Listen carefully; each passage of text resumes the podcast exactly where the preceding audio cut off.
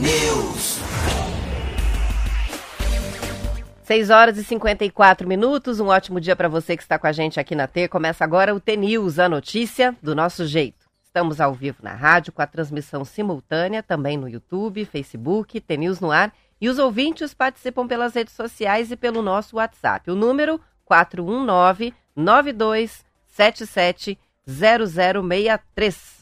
Hoje é terça-feira, dia 9 de janeiro de 2024 e o T-News começa já.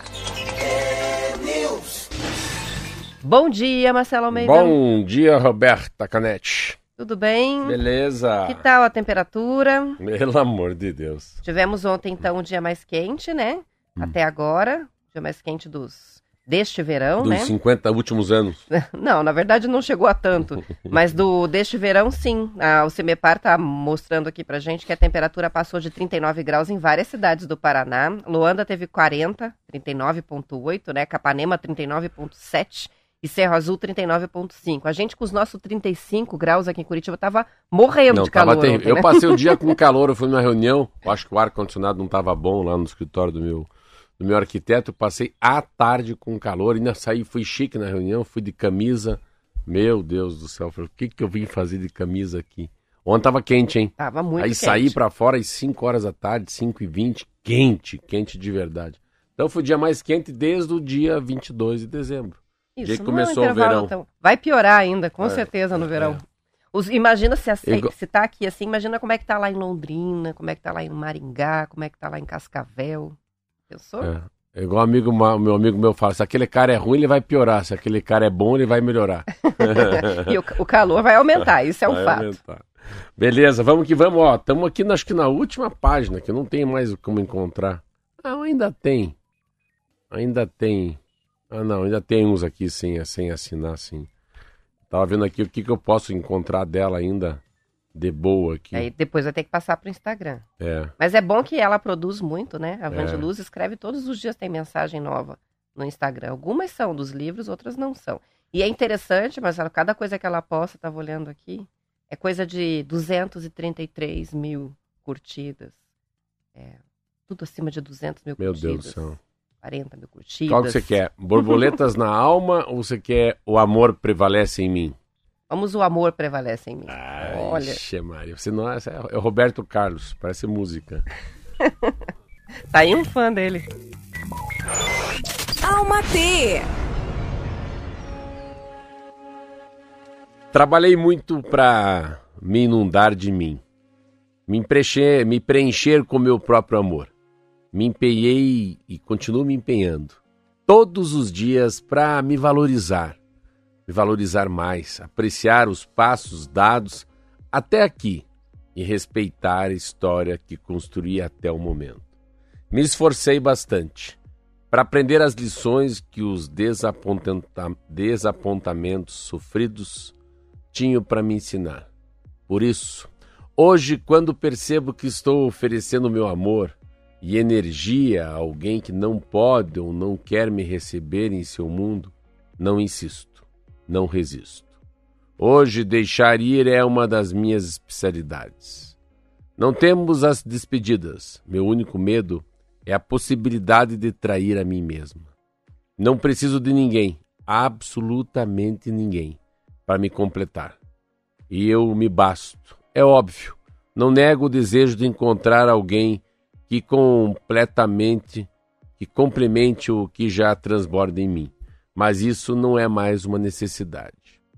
A validação de que preciso para alimentar minha autoestima vem de mim mesma, do orgulho que sinto por tudo que já superei e pela maneira gentil como aprendi a me tratar. Talvez ninguém, ninguém jamais saiba quão brutais foram os processos que me tornaram uma pessoa mais amável. Mas ah, o mais importante é que, independentemente do que aconteça, o amor prevalece em mim. Vandiluz. Show! São 6 horas e 58 minutos e a gente começa com as notícias falando sobre o crescimento da frota de motos, que é uma tendência. Uma em cada três cidades brasileiras tem mais motos registradas atualmente do que qualquer outro tipo de veículo motorizado. Segundo dados da Secretaria Nacional de Trânsito, De setembro do ano passado, em 1903 cidades, a moto é o veículo mais registrado. As motos são ainda mais populares no norte do país. Na região, 8 em cada 10 cidades têm mais motos do que qualquer outro veículo. No Nordeste, o número também é alto. As motos prevalecem em 7 de cada 10 cidades. O número de motos em circulação no Brasil cresceu mais de cinco vezes nos últimos 20, 20 anos, enquanto a quantidade de carros também subiu, mas em ritmo bem menor. Em entrevista ao portal G1, o pesquisador do IPEA, o Instituto de Pesquisa Avançada, Rafael Pereira, diz que o aumento da renda das últimas décadas criou o contexto ideal para a compra de motos. A população de classe baixa quer sair do transporte público e tem duas opções: ou compra carro ou moto. Como a moto é mais barata, acaba sendo mais atraente para essa parcela da população. Outro fator que pesa na popularização das motos é o sumiço do carro popular, citado pelo analista do setor e ex-diretor de montadoras como Ford e Volkswagen, Flávio Padovan. Ele lembra que o Brasil chegou a ter 3 milhões e meio de veículos vendidos por ano, automóveis, né? E hoje esse número não passa de 2 milhões. Ou seja, 1 milhão e meio de consumidores sumiram aí com o desaparecimento né, dos carros chamados populares. Não existem Não pode, mais. né? Que coisa. E que mudança. Você vê que a, a, moto. A moto tem incentivo. A moto não tem incentivo, não, hein? Quem tem incentivo de PVA mais barato, tem incentivo do carro elétrico. Ah, tem um Black Friday, são os automóveis no Brasil. Quer ver uma coisa interessante? Repare que eles não colocam mais um carro no meio urbano. Eles não colocam mais uma moto. É verdade, moto. as propagandas, né? Não, nenhuma tem moto. Porque a relação da pessoa vai ficar com a moto. Olha que engraçado. Parece que o molho, o molho é melhor que a carne. Então a motocicleta, ela passou a ser. A motocicleta tem um pouco dessa coisa raiz que a gente brinca aqui, o Marquinho. Tem um Fusca branco e uma Kombi, Last Edition. Sabe, uma coisa raiz, eu acho, dentro das pessoas, de verdade mesmo. Eu, eu tive isso quando era muito moço. Ter a chave da casa própria e ter uma moto. Eu acho que hoje não é mais ter a chave própria da casa e ter um automóvel. Então a motocicleta tem coisas assim que são quase intangíveis. Ou inca, inca, é, é, quase difícil você alcançar o que a pessoa está pensando. Mas a motocicleta, primeiro, não tem, não tem desconto. PVA é, é caro pra caramba. Mas ela é muito mais barata do que o automóvel. E ela é muito mais flexível que o automóvel. E ela tem muito mais cara de verão. Se a gente parar para pensar a gente for fazer um trabalho de tendência, o mundo está esquentando, a gente só fala disso na Rádio T, né? Então, por que não ter uma moto? Claro que a chuva também está aumentando. Mas tem várias coisas, né? O valor, né? A ser raiz é comprar uma moto e ter uma casa. Propagandas não colocam mais e tem um medo enorme, eu acho que de perder mais espaço para motocicleta, né? E daí a curva é decrescente, a outra é crescente, né? A curva é decrescente, sim, na compra de automóveis e também até na emissão de CNHs para meninos e meninas de 18 anos. Então tem vários motivos. E ela está em alta mesmo. Assim. Eu, por, por, incrível que pareça, eu fazia muito tempo que eu não pensava em comprar uma moto. Muito tempo. Falei, ah, será? Eu acho que eu já vou comprar uma moto de volta. Assim, para ir até a padaria, dar uma passeada, um rolê ali, um capacete que não feche muito a minha cabeça. Mas assim, nada que não seja para cinco, seis quarteirões. Então tá aí, a moto ganhando, claro quando a gente passa para outra coisa, daí sim. Quando a gente passa para os acidentes, daí é impressionante, né? Qualquer jornal que você questão, bata né? o olho aí, Segurança. cada 10 pessoas, seis estão lá, né, estrupiado, lá machucado, arrebentado, por causa que é motocicleta o veículo. Eu fui diretor do Detran em 2003, 4, 5. É muito perigoso. É, é, os acidentes com, com moto são, ah, na sua maioria são fatais ou deixam você com muita sequela, né? Ainda mais se for em alta velocidade. Mas daí vem aquilo que a gente sempre fala. Chegou o mundo da o mundo do tudo rápido, né? O mundo do delivery, né? Da pizza, do hambúrguer, da, da lasanha, do mercado, né? Todos os deliveries aí são feitos, né? Por motocicleta, principalmente aqui em Curitiba é muito, né? Não sei no interior como é que tá, mas não é diferente, né? Mas achei interessante, chamou atenção aí nesse levantamento, né? Hum. Que se a gente acha que tem muita moto por aqui, e os ouvintes que estão, por exemplo, em Foz do Iguaçu e sempre participam falando disso, que lá é muito mais, né? Meu Porque além Deus de tudo tem mototáxi, que é uma é. coisa que aqui em Curitiba não é regulamentado, né? Permitido, né? Mas é, vê ali que Os estados que têm mais motos não são Paraná, Não, Santa é Catarina, norte. é lá pro norte. Não, então, se sim. aqui a gente acha que tem muito, imagine como é o trânsito Não, de lá. eu fui pra relação a isso. Roraima, eu fui pro Acre, meu Deus do céu. E lá tem uma coisa mais legal, que eu li uma matéria um dia que fiquei muito... Que lá ah, eles usavam muito jumento, né? O jumento foi muito utilizado no interior de alguns estados do Nordeste para separar gado, principalmente.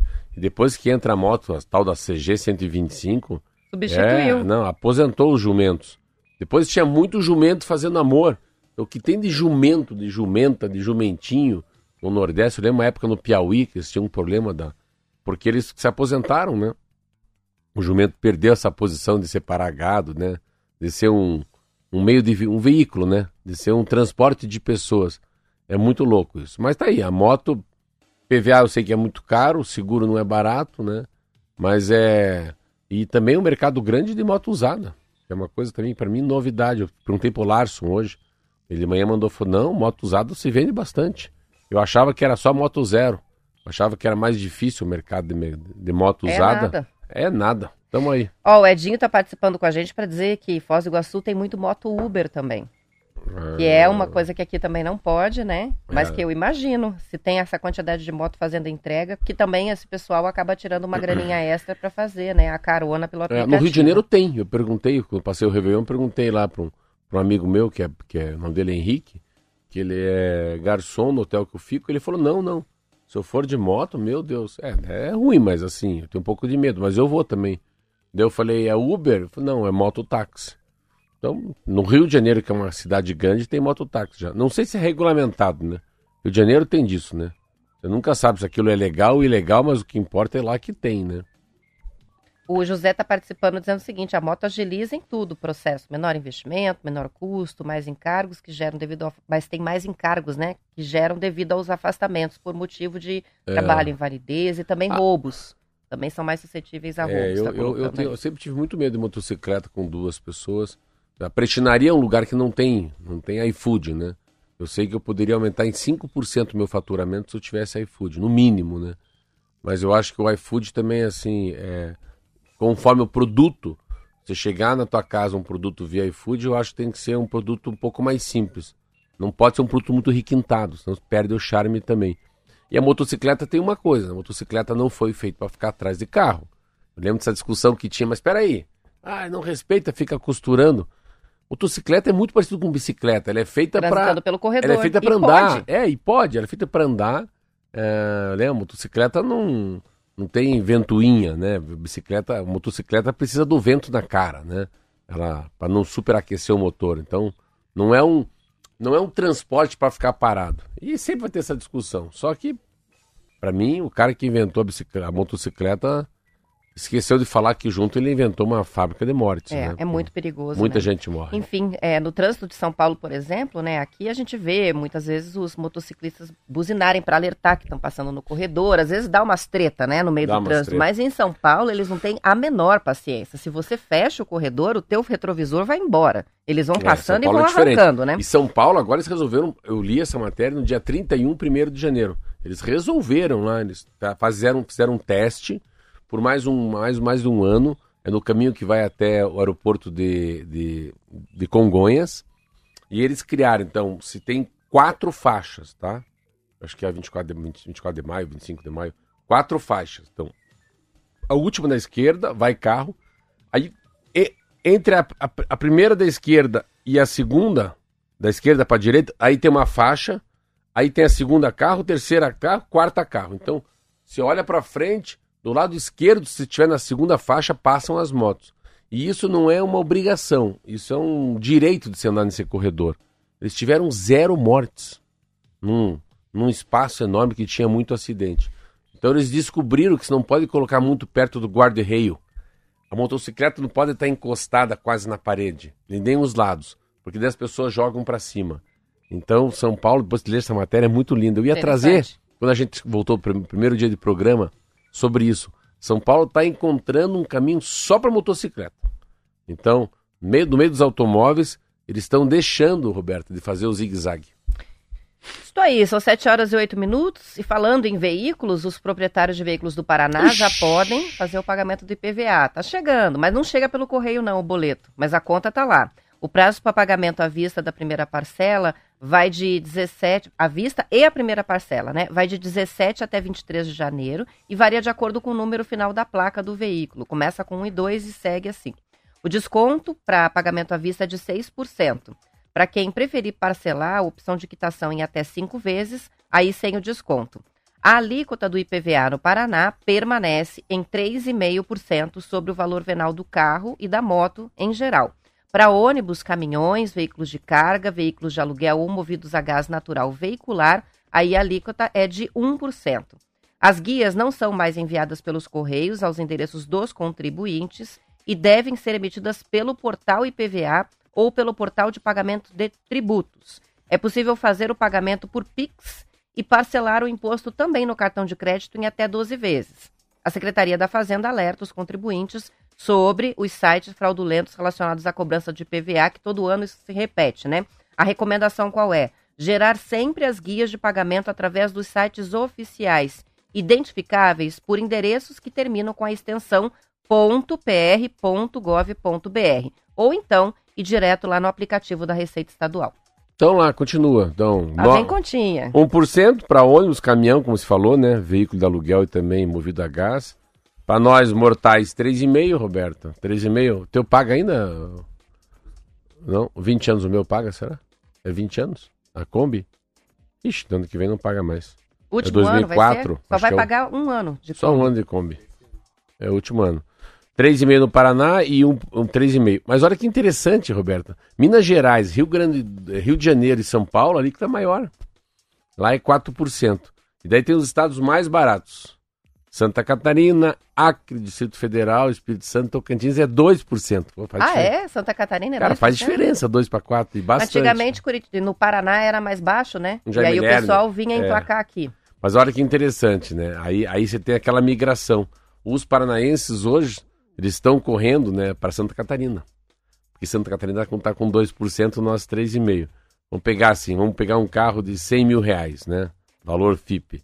Aqui no Paraná o cara paga 3.500. Já em Santa Catarina, o mesmo carro o cara vai pagar 2 mil. Então, o cara economiza 1.500 reais num carro de 100 mil reais. É Faz isso aí. muita diferença. É, mas o que mais me estranha, assim, é não receber mais o boleto em casa. Isso pra mim é uma novidade do Detran, né? É, já faz alguns anos, né? Faz uns, acho que uns 6, 7 anos já, né? Mas é sempre, sempre tem que ficar atento ao noticiário, porque se não lembrar e não acessar, fica pendente lá, a gente não fica sabendo, né? Então, E a cada 10 carros que você pensar, no, no- no Paraná, 4 não pagam imposto. Então, inadimplentes com o ah, estado é? do Paraná. É esse, uau, esse é o índice? número. Bastante, alto. né? É bastante. Vamos para intervalo? São 7h12, a gente já volta.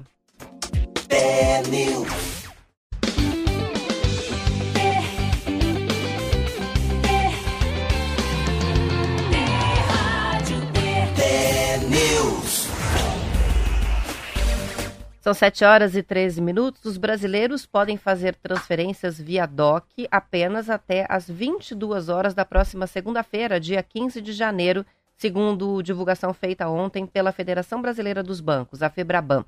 O DOC se tornou desnecessário com a chegada do PIX, sistema de transferências instantâneas que foi criado pelo Banco Central. O encerramento foi comunicado pelos bancos no ano passado. O DOC também foi criado pelo Banco Central lá em 1985.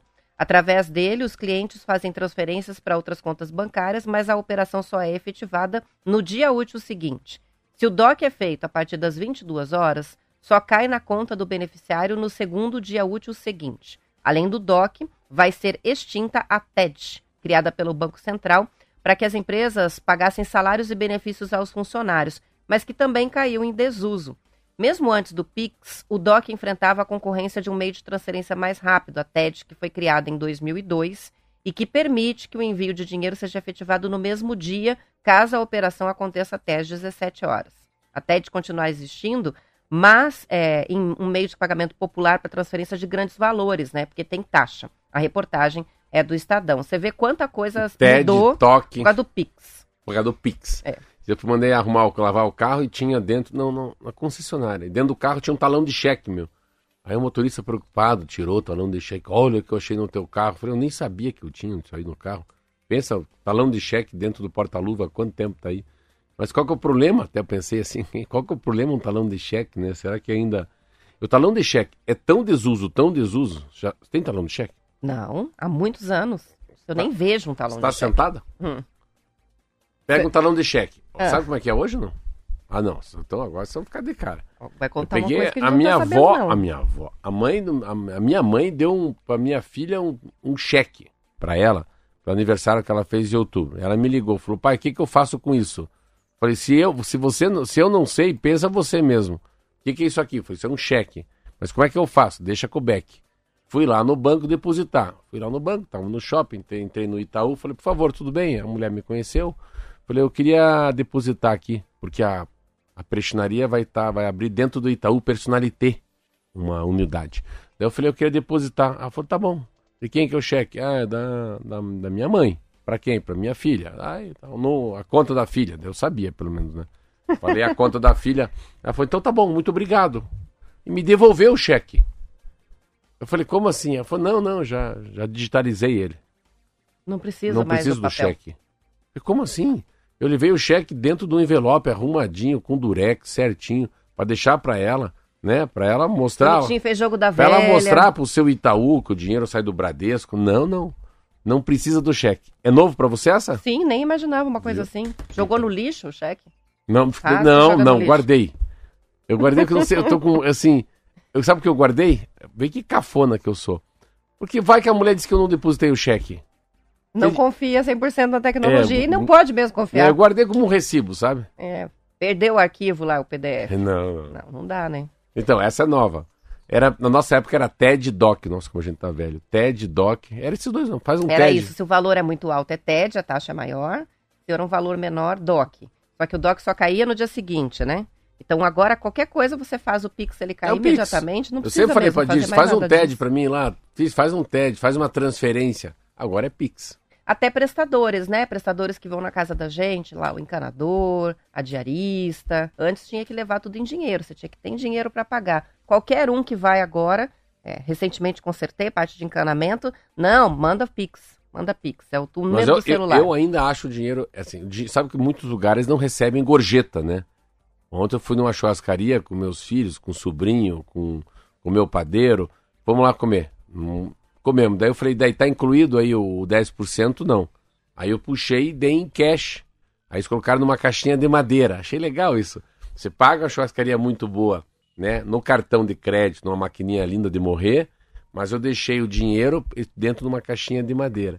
Então, a história dessa do outro restaurante que eu vou japonês tem a maquininha para pagar lá o sushi, o sashimi, e tem a maquininha só do 10%? Só do 10%. Então, geralmente, eu já peguei em alguns restaurantes, o 10% vai no Pix agora também. Se você paga lá no cartão a conta, o 10% no Pix. Ó, tá, a participação que tá chegando aqui da Leia, dizendo que esse cheque você devia emoldurar, né? Guardar, pôr no é museu. Mesmo. Talvez seja o último cheque que você é, viu. É verdade. E, e, olha que é outra novidade. Você contou uma pra gente e o Gustavo tá contando. Dá para depositar o cheque pelo aplicativo do banco, sabia disso? Nem precisa ir no banco, é só tirar a foto do cheque pelo celular. Ela fez isso. Daí a mulher do Itaú fez isso, ela tirou uma foto do meu do cheque da minha mãe para minha filha, isso mesmo. Mas a inovação nesse, nesse mundo vai ser muito grande, né? E é muito rápido, né? O Banco Central, essa história do Pixel desenrola. A, a gente fala muito sobre isso aqui, né, Roberta? Essa história da aproximação, do cartão, né? Do, do telefone, que o cara vai lá e. Acho legal que os, os caras mais chiques vêm assim Coloca um telefone ah, eu... assim no cartão de crédito, assim no, no... O telefone? Não, não, o, o, o celular, relógio? o relógio, que é o, o Apple Watch. O Apple Watch, ele vira assim em cima da maquininha, aquela amarelinha, clic, clic, clic. Ah, esse é chique. É muita novidade, né? Muita Muito novidade. Rápido. São 7 horas e 19 minutos e o Franz Beckenbauer, um dos maiores jogadores da história do futebol, morreu ontem, aos 78 anos. Ele foi o capitão da Alemanha Ocidental na conquista da Copa do Mundo de 74 e voltou a vencer o torneio em 90 como técnico da Alemanha Ocidental. Junto com o Zagallo, que morreu na última sexta-feira, é, é, e o francês é, Deschamps, eles formavam um trio de atletas que venceu uma Copa do Mundo tanto como jogador como treinador. Em 77 se juntou ao Pelé na, no Cosmos de Nova York, na tentativa dos Estados Unidos de popularizar o futebol é, por lá, não o futebol, o soccer, né? Os dois continuaram amigos e, segundo os filhos de Pelé, ele se referia a Beckenbauer como um irmão. A figura de Beckenbauer em campo impressionava. Ele era alto, sempre jogava com a cabeça erguida, tinha preparo físico e também inteligência. Segundo a família do jogador, ele passou recentemente por duas cirurgias cardíacas e havia perdido a visão de um dos olhos. As informações são do jornal Folha de São Paulo e do portal G1. Sempre parecia um homem muito sadio, assim, o Beckenbauer. Forte. Né? É, sempre que eu via ele na televisão, ele sempre tinha uma... Muito mais forte que o Pelé, muito mais... Muito mais... Mas faz tempo que eu não vejo. Mas é uma referência na Alemanha, Beckenbauer. Ele, o Beckenbauer é... O Beckenbauer é para os alemães, é assim, o que o, o, que o Pelé é para nós. O Beckenbauer é para os alemães, porque o Pelé é mundial, né? O Beckenbauer não é mundial como, como o Pelé. É mais ou menos o que é o Zico. O Zico é um cara, no, no padrão do Brasil inteiro, sabe quem é Zico, né? Sim. É, é o Zico. Mas é uma, interessante, né? Porque às vezes eu fico olhando essas coisas na, na mídia, como é. Uma coisa puxa a outra, parece um novelo, né? Cai um helicóptero, cai outro helicóptero, cai outro helicóptero, outro helicóptero pousa lá na, na avenida. Aí morre o Zagallo, daí morreu Pelé, morre o Zagallo, agora mora Beckenbauer, né? E é interessante que sempre no início do ano, né? É. A gente é, é, é pode reparar, começo de ano sempre tem muita notícia de pessoas que morrem, né? Pessoas que já estavam debilitadas, mas que acabam É. falecendo ou no finzinho do ano ou no início do É, ano. ontem eu tava vendo essa imagem, falei, ué, Beckenbauer também, que estranho. Você Falou uma coisa interessante, esse Na- Natal, Réveillon, né? Começo do ano sempre tem uma notícia mais ou menos. Tá aí. Mas também são. E é novo, assim, 78 ele é bem diferente, né? O Zagallo tem 92, é bem Sim, diferente. é, é, é, ele de 78. É. Olha só essa história, Marcelo, deu uma confusão isso aqui. Ixi, Coisa boa ou coisa ruim? É coisa ruim. A acusada de pagar passagens de ônibus para moradores de rua deixarem a Curitiba rumo a Santa Catarina, a prefeitura aqui da capital pediu ontem uma retratação da prefeitura de Balneário Camboriú. A abordagem social lá da cidade catarinense publicou vídeos nas redes sociais informando que um ônibus de linha chegou ao terminal rodoviário da cidade lá na sexta-feira com passageiros de Curitiba que seriam pessoas em situação de rua enviadas para lá pela Fundação de Ação Social aqui da capital. A denúncia com relato de um dos passageiros foi feita também aos veículos de comunicação de Santa Catarina. Meus pais, que são de lá, né, é, ontem contaram que o noticiário só se falava disso lá, de que Curitiba estaria enviando moradores de rua para Balneário Camburu. Esse passageiro foi encaminhado por uma casa de passagem lá em Balneário, diz que não tem familiares, não é de Santa Catarina, não conhece ninguém por lá. Os demais deixaram o terminal antes da chegada da equipe da abordagem social, então não se sabe ao certo por que foram para lá. A Prefeitura de Curitiba nega todas essas acusações. A Fundação de Ação Social informou que só emite passagens para pessoas que comprovam o vínculo com o local de destino e também a falta de condições de arcar com as despesas da viagem de retorno para a cidade de origem. Então, as pessoas que vêm tentar a vida aqui em Curitiba Não consegue. não conseguem e aí vão buscar a passagem para voltar para sua terra, né? De acordo com a FAS, todas essas pessoas passam por uma triagem e os processos ficam registrados no sistema e não há registro qualquer dessas pessoas terem sido enviadas para Balneário Camboriú. As informações são do portal G1 e isso foi notícia em todos os veículos de comunicação ontem, tanto aqui de Curitiba quanto de Balneário Camboriú. Que situação, né? É. Primeiro que isso aconteceu na década de 80 em Curitiba. Jaime Lerner era prefeito.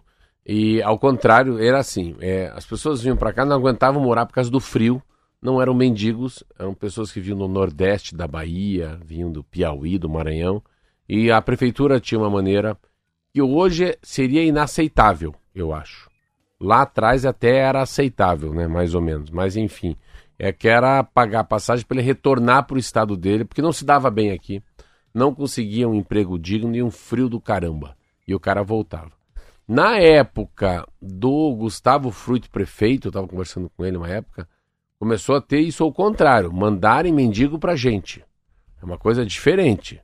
Tinha uma situação, ele me falou um dia que parecia que tinha uns estados que estavam mandando para a cidade mais linda do Paraná, de Curi- do Paraná, que era Curitiba, cidade capital, gente para as ruas. Não sei se isso era verdade, mas eu lembro que ele falou comigo num café da manhã. Mas eu ponho as minhas duas mãos no fogo que a Fundação de Ação Social não está fazendo isso aí. Então, deve ser um caso isolado, né? Muito mais verossímil do que verdade, mas que, mas o que tem, vamos falar a verdade, o que tem de mendigo na rua, eu, olha, em Curitiba, em São Paulo e no Rio de Janeiro, não, Rio de Janeiro é, é É, inacreditável. Rio de Janeiro é inacreditável É mesmo. né? inacreditável. Então, hoje, não sei qual que seria um censo, né? Se o IBGE fizesse um censo de rua nessas grandes cidades, o que tem de mendigo, assim, não é mais homens na rua, não, são homens de rua, né? Eles já estão na rua todos os dias, né? Eles não têm onde dormir mais. Mas que. Mas acho que essa polêmica é um pouco aí. mídias sociais, Roberto. Eu não. Não boto fé nessa matéria. O problema foi ah, o município de Balneário Camboriú ter bancado a história, né? E ter publicado nas redes oficiais e ter ido a público dar entrevistas é. e fazer a acusação. Ficou ruim, porque é. isso deixou uma delicada ali a, é. a, relação entre os dois municípios, entre duas administrações. E agora a Prefeitura de Curitiba quer que eles se retratem, porque é, isso foi, circulou pelo Brasil inteiro a notícia, ficou parecendo que é uma verdade, sendo que na verdade é algo está sendo investigado, né? É uma pessoa que afirmou que ganhou a passagem da prefeitura. Então, enfim, confusão, foi uma confusão. São 7 horas e 26 minutos e mais de 21 mil pessoas se inscreveram para participar do processo seletivo externo da Itaipu Nacional. Isso de acordo com informações passadas pela Superintendência de Recursos Humanos da empresa. Os inscritos devem concorrer a 31 cargos disponíveis de nível médio e superior entre as vagas há oportunidades para engenheiros, para advogados, biólogos, serviços administrativos, entre outros. Entre as vagas mais procuradas estão os dois cargos de nível médio. São 7.627 candidatos inscritos para a função de serviços administrativos e 1.606 para a função de agente de segurança, ambas com salário de 4 mil reais. A maior parte dos cargos é para trabalhar em Foz do Iguaçu, a cidade sede de Itaipu, na margem brasileira, mas também há possibilidade de atuação em Santa Helena, Guaíra e Brasília, no Distrito Federal. A lotação do candidato será informada quando a convocação for feita para suprimento das vagas, de acordo com a necessidade da Itaipu. O processo seletivo adotado pela empresa é semelhante a de um concurso público. A diferença na terminologia se deve ao fato de que a Itaipu não é uma estatal, mas uma binacional regida por um tratado, tratado internacional que é assinado pelos governos brasileiro e paraguaio. Tá aí mais um concurso e muito concorrido. E muito concorrido. É o nome, né? É, é. Você tem um concurso na Prefeitura de Foz do Iguaçu, no governo do estado Itaipu. Qual que você quer, Marcelo? Itaipu. Então é, é a grife, é o nome, o tamanho. Eu achei interessante. Dá a impressão de ser bom de trabalhar lá. É, né? eu achei interessante, você falou o número de pessoas por, por, por vaga. E o número de pessoas por vaga quando ensino é médio, né? É, não é terceiro tá grau completo. É aí com a maior tá, concentração, aí que né? tá o, o bacana dessa matéria. É 7.627 candidatos só para essa função de serviço administrativo, que é, é a que exige nível médio, e, não é formação e a, superior. E, digo, e é, é onde tem mais gente desempregada, é pessoa com ensino médio completo, né? E, e, é, e é onde mais se precisa de gente, né? Eu sempre falo isso, pega a padaria como exemplo. É onde eu mais preciso de gente, na, na patisserie, né? Que é no, nos doces, ou no Venoiserie, que são os folhados, ou na padaria. Então, são esses cursos técnicos, né? É o que a gente mais precisa. Amanhã até tem uma reunião com o SES. É só pensar numa obra, né? Você tem um engenheiro e quantos operários? E quantos técnicos trabalhando, Embaixo né? dessa então, pirâmide, né? É, é, o volume maior é das, das pessoas com nível médio. É, mas Itaipu continua. Itaipu, interessante, Itaipu continua com essa... Ela tem uma ela tem uma, uma vocação. Olha a palavra, acho que é vocação. É uma vocação, sempre tem uma mídia positiva, né? A gente não vê isso do governo tanto. Mas da Itaipu é. E é porque não é uma secretaria também, né? Interessante, é uma binacional, é uma autarquia. Não, ela tem uma, uma característica jurídica diferente do resto, né? É isso aí. Por isso que tem esse charme todo. Não é concurso público também o nome, né? Não é? Por não ser uma empresa pública, né?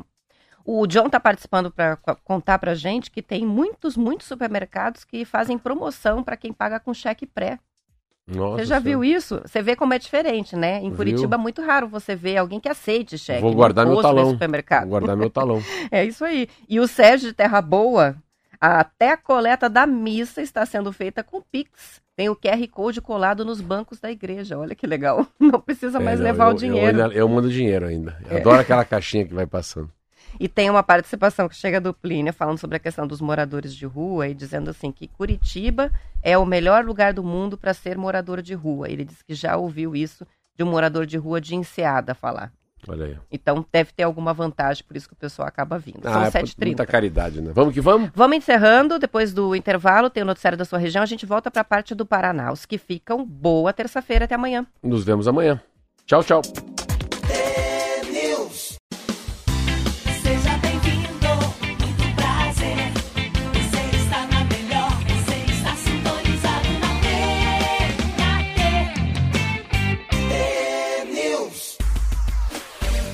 São 7 horas e 34 minutos. Um levantamento publicado pelo jornal Bem Paraná está mostrando que Curitiba perdeu quase um terço da frota de táxis nos últimos cinco anos. O número de veículos habilitados por serviço de transporte individual de passageiros era de 2.997 lá em 2018. Os dados do ano passado mostram que a frota é atualmente de 2.165 táxis. Isso é uma queda de 30%. Taxistas ouvidos pela reportagem disseram que o número de táxis rodando pela cidade é menor do que as estatísticas oficiais apontam. Segundo a URBS, a frota de táxis na cidade vem caindo de maneira expressiva, principalmente em função da expansão dos serviços de aplicativos de carona como Uber e InDrive. Em Curitiba, a Uber começou a operar em março de 2016, impondo uma concorrência considerada desleal pelos taxistas, que pagam outorga, precisam fazer EAR, né, o registro de atividade remunerada, e pagar INSS mesmo depois da aposentadoria. Desde o começo deste ano, os táxis de Curitiba estão trabalhando com uma nova tabela de tarifas, um reajuste médio de 6%, e o valor cobrado por quilômetro rodado na bandeira 1 no táxi comum subiu de 3,50 para 3,72. No executivo, que são os veículos pretos, o valor passou de 4,67 para 4,97. Os valores cobrados na bandeirada inicial permanecem os mesmos nas duas modalidades, 5,40 e 7,10. Ah, eu, eu, olha, eu, eu posso falar de táxi com muita, muita autoridade, que eu ando de táxi desde os 13. Então, o táxi faz parte da minha vida e eu não tenho aplicativo de Uber. Então, olha, Você não usa Uber, né? Não é tenho. É, quem usa, eu uso a Uber quando estou fora do Brasil e ainda pelo aplicativo da Silvia. Então, eu não tenho Uber no meu celular. Ah, o que que o táxi acontece? O táxi está parecido com o cheque, né? O cheque saiu, não existe mais, não vai ter mais TED, nem DOC, e o táxi não conseguiu se reinventar. Vem o um mundo comendo o táxi por fora, né? Passando por eles, que é para mim foi o Uber. Quando o Uber chega no mundo, para mim é um assusto, assim, é um, uma baita de uma ilegalidade, porque assim, peraí, mas a placa é a placa de carro, é. Você pode ser remunerado sem, sem ser taxista sem fazer o EAR, sem fazer o toxicológico. Então, tem toda uma.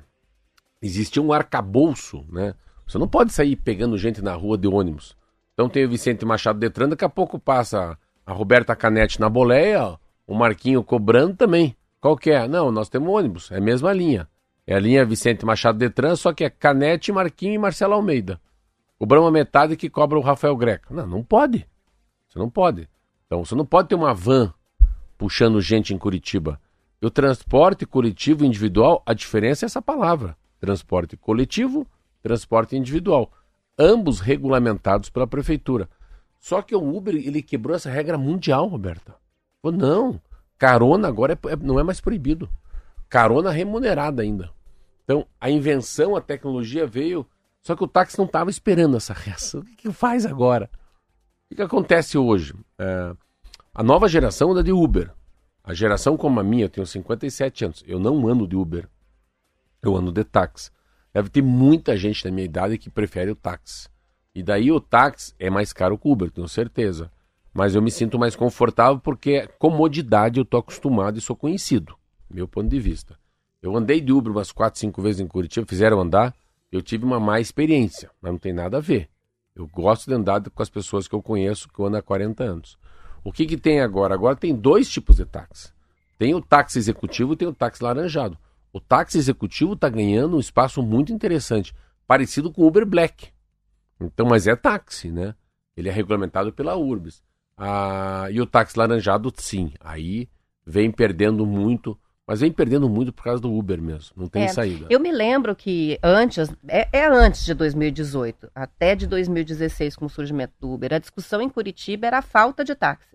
Então as pessoas reclamavam que chamavam na central e demorava muito para chegar, é, porque eram poucos veículos circulando perto Sim. do que a gente precisava. E você viu que só diminuiu, né? Então Sim. o Uber foi tomando conta totalmente. É muito Uber é, circulando na e cidade. Teve um né? momento né? que virou um cartório também. E taxista que estão me ouvindo e me conhece, estava muito reduzido o número de taxista. E outra coisa, o táxi tinha antigamente coisa de passar de pai para filho.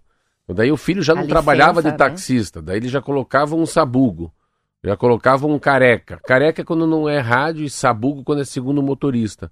Então também foi, foi perdendo a característica daquela coisa do chofer do dono, do proprietário, o dono da padaria, o que fica no balcão. o táxi foi perdendo muita personalidade. E daí vem uma onda, como fosse um delivery, como fosse o Pix. Um tsunami. Um tsunami, que é o Uber, que daí sim, aí ele não teve o que segurou. E o Uber foi ficando na ilegalidade e começou a ser regulamentado, né? Aí pega um desemprego, assim, absurdo, colossal, e as pessoas vão para o Uber, né? Aluguel de carro mais barato, ganhavam um pouco, mas era melhor estar tá trabalhando do que estar tá parado em casa. Então, tem várias várias conexões, né? Vários momentos, né? Mas é interessante, né? Vê um, um pouco espaço de tempo, você perde 800 táxis, né? Eu, eu particularmente, eu gosto muito, muito, muito de táxi. Ah, existe esse problema mesmo. Eu pego muito rádio táxi, que é a vermelha. Às vezes eu chamo lá no, lá no Campo Comprido, meu Deus, 10, 20, 30, 40 minutos, às vezes não consegue chegar, conforme a hora do rush, né? Mas uh, eu, ainda, eu ainda sou apto ao táxi. Mas estou muito feliz também com o táxi executivo que está sendo criado, que são esses carros pretos, né?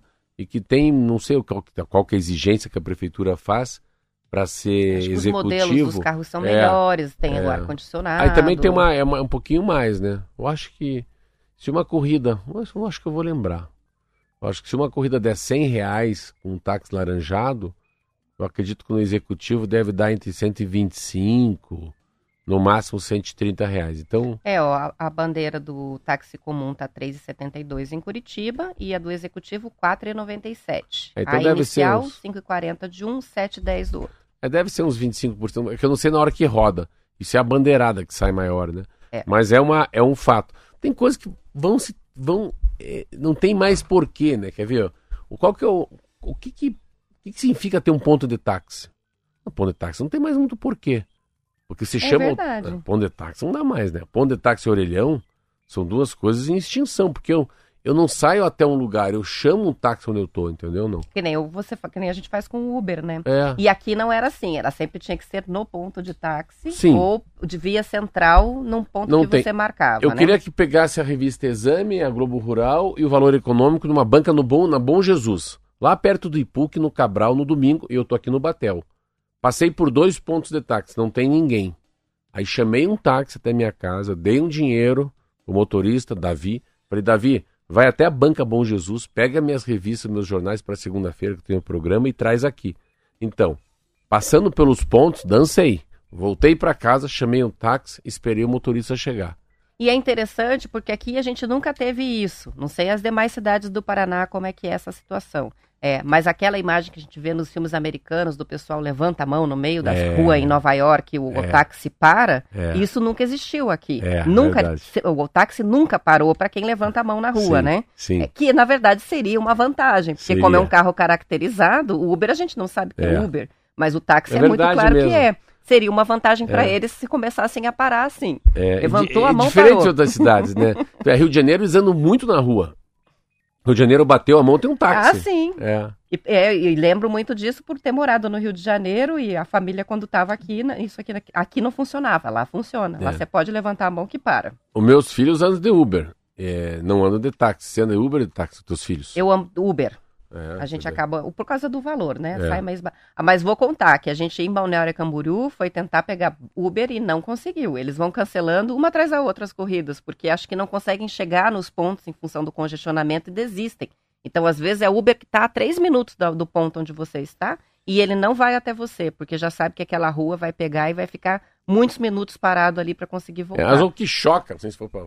o que choca, é o que mais me chocou, é uma coisa mais endoidecida coisa mais grandiosa, mais limpa, mais linda que tem é, é Uber Black em Londres. Aí não, aí. Aí é chique. É uma outra experiência. Não, não é uma outra experiência, esqueça. Você, você tá louco para chamar Uber só para andar no carro bonito. Sabe? Você é uma.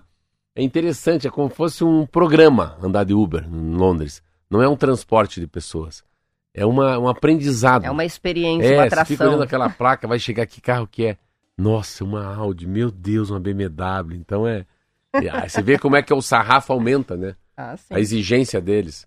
Mas é uma. É, é, eu acho que a gente vira, Roberto, as coisas que estão em extinção. O táxi precisa se reinventar. O táxi precisa encontrar um novo nicho para ele combater, para ele brigar com o Uber. Eu, se eu fosse presidente da Rádio Táxi, eu colocaria minha cabeça para pensar, porque não vai acabar o táxi. O táxi é uma coisa importantíssima, quando vai acabar o ônibus. Mas eu acho que a sobrevivência dele passa por uma. Ele revisitar quem é ele, né? Qual que é a função de um taxista numa cidade como Curitiba. Isso aí. Luiz Henrique, que é roupeiro do Sub-20 do Coxa e participa com a gente todos os dias. Diz: Estamos na Copa São Paulo. Ontem foi nossa segunda vitória. Vencemos o Clube Atlético Monte Azul por 5 a 0 na Copinha. Olha que Sim. legal. Ontem teve jogo também do Atlético Paranaense e o Atlético perdeu para o Catanduva por 2 a 1 e aí perdeu a liderança da chave também. Será que o Luiz Henrique me conhece do Curitiba? Pois é, ele Pois todos os dias ele. ele, ele nos escreve e ele tá mandando o relato diário aqui da participação Lu- Copinha. Pois, Luiz Henrique, você lembra de mim? Será é o nosso ele... informante É, será dos que ele já, bastidores será do que ele já estava no coxa quando eu estava no coxa, né? É, ele tá nos ouvindo, daqui a pouco É. vai, vai apontar aqui, vai Então, responder. os dois estão bem, né? O Atlético também também. É, mas ontem perdeu. Jura? Ontem perdeu por 2 a 1 o Atlético Paranaense perdeu por 2 a 1 ontem pro Catanduva. Olha. E daí deixou de ser o líder do grupo. E o Coxa goleou o Monte Azul, 5 a 0 Então, estamos indo bem. Avançou de vamos. fase na Copinha. Mas amanhã você fala sobre isso. Amanhã Fale, voltar sobre os jogos pra gente. Vamos falar assim. São 7 horas e 45 minutos e a Johnson Johnson concordou provisoriamente em pagar cerca de 700 milhões de dólares para encerrar uma investigação conduzida em mais de 40 estados dos Estados Unidos sobre a venda de talco para bebês. A empresa é acusada de comercializar por muitas décadas o talco para bebês feito com pó mineral, sem alertar sobre possíveis riscos à saúde que seria suspeito de causar. Em mais de 40 mil processos, a Johnson Johnson é cobrada por não revelar que havia o amianto de pó no talco. Amianto é uma substância cancerígena, mas a empresa nega as acusações e chegou a ganhar alguns casos em tribunal. Ainda assim, o talco à base de minerais parou de ser fabricado em todo o mundo em 2022. No Brasil, a Johnson Johnson vende hoje um talco para bebês que é feito a partir de amido de milho. As informações são do jornal Valor. Pensa, é o, o mais clássico produto deles para bebê, é o talco, Eu né? tenho. Eu tenho um lá em casa, Não, só eu não sei tenho. se é de amido de milho. O meu eu, eu comprei, eu compro nos Estados Unidos. O meu, quando eu vou, eu compro um pequenininho, que é um tom com talco Johnson Johnson, capinha azul. Mas ele é para viagem, então ele é bem reduzido o tamanho. Mas para mim o talco Johnson Johnson, você falou, acabou de falar, é o que tem mais de Johnson Johnson. É. Daí eu, aí eu, e sabe que quando você mandou essa matéria para mim, a Marlete mandou? Cara, não dá, né? Que é o carro-chefe na minha cabeça. E Johnson Johnson, para mim, você vê como é que é. É uma marca que jamais deixaria de ter compliance nos seus produtos, né, Roberta? É. A gente não está comprando gato por lebre. Mas para os caras pagarem 700 milhões de dólares, nós estamos falando 7 vezes 5, 35. 3 bilhões e 500 milhões de reais. Embaixo, né, onde tem fumaça tem fogo, não é assim não? Ah, com certeza. Aí é que são né? muitos processos, né? Mais de 40 40 mil. mil. processos. Então, cada indenização que eles teriam que pagar é melhor tentar resolver isso e encerrar a investigação. É, agora, muito possivelmente, se a gente for lá olhar como é que estão as vendas do talco Johnson, mesmo tendo mudado para o amido de milho, com certeza o produto despencou de vendas, né? Cai no Depois de outro dia, né? É escândalo aí. impressionante. Eu, eu tava vendo um escândalo ontem. Eu tava vendo um escândalo ontem das ações de alguém. Ah, não vou lembrar. Quanto vocês acham que faturam? Aí vamos lá. Ó, Marquinho. Dá-lhe uma, vale um Fusca. E eu perdi uma já, né? O Marquinhos óculos, esses aí. dias ganhou. Não, ele ganhou uma viagem. A história de quanto custa dois óculos caros em Curitiba. Mas não vamos Ele falar sobre isso. Vamos, vamos esquecer disso. Já viu falar da JBS, não? Sim, Né? claro. Quanto você acha que a JBS fatura por ano? Nenhuma ideia. Vamos lá, eu vou, dizer, eu vou dizer no mundo, eles são mundiais. Eu vou dizer pra você, ah, o Mufato deve faturar uns 10 bi no Paraná. O Boticário vai faturar uns, uns 23, 24 bi. Boticário, 24 bi. A, a Gazin deve faturar uns 7 bi, que vende colchão. Ah, vai. Então vamos lá, eu vou, vou chutar 100 bi. Boticário, 22. 200 bi. Ah, pô, mas também, pelo amor de Deus, 100 bi ou 200 bi? Quase a mesma coisa. Tá, 200 bi. Vou botar 150, pronto, vai. Você, Marquinho. Pelo amor de Deus, Marco, vamos. 220, vamos lá. Então, primeiro, olha que matéria, a matéria já começa falando do Paraná, que eu achei bem legal. Coxinhas, peitos e iscas de frango passam pela esteira antes de serem embalados. poderiam ter sido feitos à mão, mas foram todos preparados mecanicamente na mais nova fábrica da, do, da Seara, inaugurada em outubro aonde? Rolândia, interior do Paraná. Planta é um símbolo da visão do futuro da JBS controlada, controladora da Seara. Deu muito certo.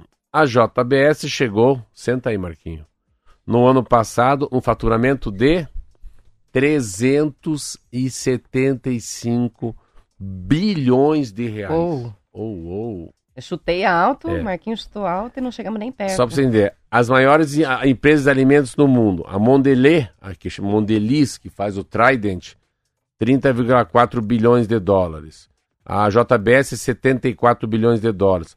A Pepisco, é isso? A PepsiCo, PepsiCo. 50 bi. A Nestlé, 68 bi. A Nestlé é menor, a Danone é melhor, menor, a Tyson é menor, a Unilever é menor, a Mondelez é menor, a Kraft Heinz é menor. A JBS é uma das maiores empresas do mundo. Olha que coisa louca, hein? Sabe quantas fábricas tem? 400 Nossa, fábricas pelo mundo. gigantesco. Sabe quantos países que eles vendem, Marquinho? 180 países. Então a gente fica imaginando, né? E esses caras foram caras de- que foram pra cadeia, lembra não? A polêmica deles, Sim, né? deu B.O. Deu um BO enorme. Tá aqui, ó, a família dele aí, ó. Capa da exame. Capa da As exame. novas ambições da JBS. E daí eu fiquei, eu, eu li a matéria inteira, muito vai falar outro dia de falar mais. Eu achei muito interessante é, produção de salmão na Tasmânia. Eu nem sabia que Tasmânia era no sul da Austrália. Margem altas com o rendimento de um produto com um preço elevado. Isso é uma coisa que eu nem imaginava, assim, que eles. Até com salmão eles mexem, né? Deve Então- ser difícil exportar, né? É. Pra cá. É. Já pensou? O grupo lá, tem. Olha que interessante, o tamanho disso aqui tudo. Ah, o grupo tem sete negócios além da JBS. Eles somam 286 mil funcionários, 393 bilhões de reais de receita em 2022. É um troço muito grande. É isso aí. São 7h51, vamos fazer uma pausa rapidinho pro intervalo, mas a gente já volta.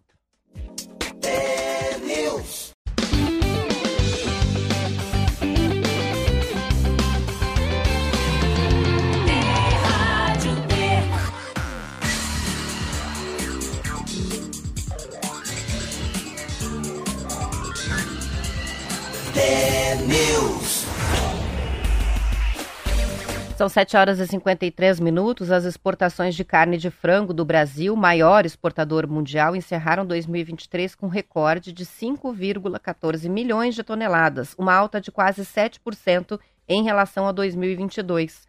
As exportações brasileiras de frango chegaram a 9,79 bilhões de dólares no ano passado. Os dados foram divulgados ontem pela Associação Brasileira de Proteína Animal. A entidade acredita que a tendência positiva deve continuar em 2024. O recorde, que inclui todos os produtos in natura e processados, confirmou as projeções, com o país avançando nos embarques, já que segue livre da gripe aviária em granjas comerciais, ao contrário do que aconteceu em outros países. O Japão é o maior comprador de frango brasileiro, seguido pela China, Emirados Árabes Unidos, Arábia Saudita e África do Sul. É, é tão louco essa história do, do- do- quando a gente fala de frango, de carne. Tem uma matéria hoje. Sabia, sabia que hoje eles têm, eles estão achando que 2024 é a mesma coisa que 2019? É o ano pós-pandemia do ano que acabou a pandemia. Olha que coisa mais doida é que eu tô pós falando. do pós. Pós do pós. Então a matéria que eu li hoje sobre isso, 2024, é o primeiro ano pós-pandemia. Teremos um mundo mais parecido com 2019, quando nossos ativos de risco andaram muito bem. Então é, é o ano mais. é- ele é um ano mais ano, assim. Ele não tem nada mais mais forte. Sem tantos resquícios, né, É. da, da pandemia. A Então, gente, se a é gente- como se tivesse voltado no Se tempo, a gente né? fizer um- uma retrospectiva, olhar pelo, pelo retrovisor a vida e olhar meia década, vamos colocar 19, 20, 21, 22, 23. Esse é o primeiro, é primeiro assim, é o primeiro grande ano dos próximos cinco anos. 19 era muito bom, 20 terrível, 21 terrível, 22 mais ou menos, 23 melhorou. Fechou 5, ponto. Agora vamos abrir em 24, 24, 25, 26, 27 e 28. Esse é o ano. É o ano da. E eu falei isso ontem, estava conversando isso com o pessoal da prestinaria, com o meu. com o padeiro. Eu falei: mudou a chave, mudou o vento. É, é uma, a, a, é uma, uma consequência do Hezbollah, do Hamas, a, da, volta, da volta do Donald Trump. É, tem uma movimentação no mundo. Né? Um ano aí da, do atentado na democracia no Brasil, a, a eleições municipais esse ano, a, uma, uma vinda, assim, uma, tem algum resgate de esperança muito forte que eu não percebia eu, pelo menos nos meus negócios, há muito tempo. Então, tava todo mundo, nós fui, nós truxe, nós vai, será que gasta, não é o momento. Todo mundo com né? muito receio, é, né, de fazer quando, investimento, é, de ampliar. O passarinho tá trocando de pena, não, não pia, fica quieto. Então, tudo meio assim, será, vamos deixar para frente, não é hora de investir, não é hora de viajar, não é hora de trocar de carro, né? Sem sem inventar moda, vamos só no, no caldo de galinha, na bolacha de água e sal. E agora não. Agora parece que tem um boom, assim, um boom da Minha Casa Minha Vida, tem um boom dos supermercados, boom das motocicletas. É, é muito interessante, a gente vira uma, uma guinada. Eu não sei que revolução que é essa, mas eu acho que não é uma revolução tecnológica interessante. Eu acho que é uma revolução do, do ser humano. Assim, o ser humano começou a voltar a ser ser humano ele vai deixar de ser o que ele era até agora. Eu acho que é uma redução, assim, essa coisa da, da terra quente. Meu Deus, hoje a gente para um pouco. Hoje a gente produz um pouco menos, a gente come um pouco menos, a gente tem um pouco mais de paciência na fila, ou nós vamos quebrar a cara. A minha sensação em mim é assim que eu tenho que ir para a fila novamente. Vai, vai pra fila do pão, pô. Mas sem angústia, né? É, mas vai é, pra... A questão do otimismo é contagiante. O otimismo é contagiante. Então, é, a economia está, está se reestruturando, né? A gente está num bom momento, mas mais otimismo do que de fato as isso, coisas mudaram. Isso, isso, elas ainda é, não mudaram, é. mas elas estão caminhando para um fim melhor. É. E isso faz com que as pessoas voltem a fazer o que tinham parado de fazer. É só ver a quantidade de gente que está na praia. É. é. só ver como foi o movimento dessa é temporada, está sendo o movimento dessa temporada porque pararam de ter receio de gastar com o que tiveram que reter. Se eu fosse fazer uma anos, analogia né? a vento, o vento está mudando. Você já viu quando o vento roda, roda? Isso assim, eu não tenho cabelo, mas o vento roda. O vento não tem direção. Assim, o que, que vai acontecer? O que, que é esse vento? Um vento diferente? Parece que ele faz um redemoinho, né? Você vê que a árvore faz assim, ó. A, a, a folha na rua, ela não vai para um lado. Ela roda em cima dela mesmo e fica em cima do asfalto. Então, rodou o vento. Que vento que vem, eu não sei. Mas o meu sentimento, olhando de um balcão de uma padaria, é que o mundo mudou para melhor.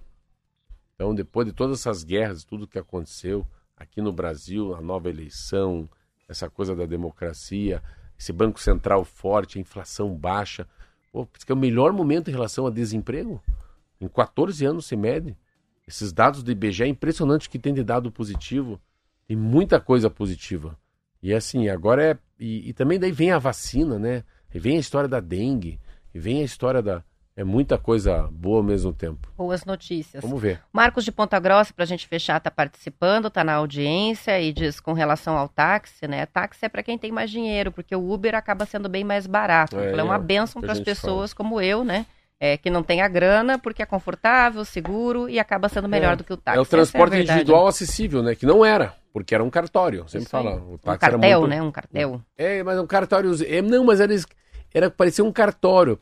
Para entrar, você tem ah, que. sim, sabe? que um vai herdando não, a licença do é outro. É isso entendi. que eu quis dizer. É. Ah, entendi. A Marlete, só para a gente fechar, tá complementando aqui a informação, é de que foi em 2014, para a Copa do Mundo, que o ex-prefeito Gustavo Frutti liberou novas licenças de táxis. Eu estava tentando lembrar de quando a gente tinha um problema de falta ah, de táxis. É. E daí para a Copa em 2014. Ele tinha várias placas presas administrativamente. Foram liberadas. Mas você vê, depois de 2018, só está diminuindo a frota. Vamos encerrando. Amanhã a gente volta às 10 para as 7 com mais TNews. Boa terça-feira e até lá. Tchau, tchau.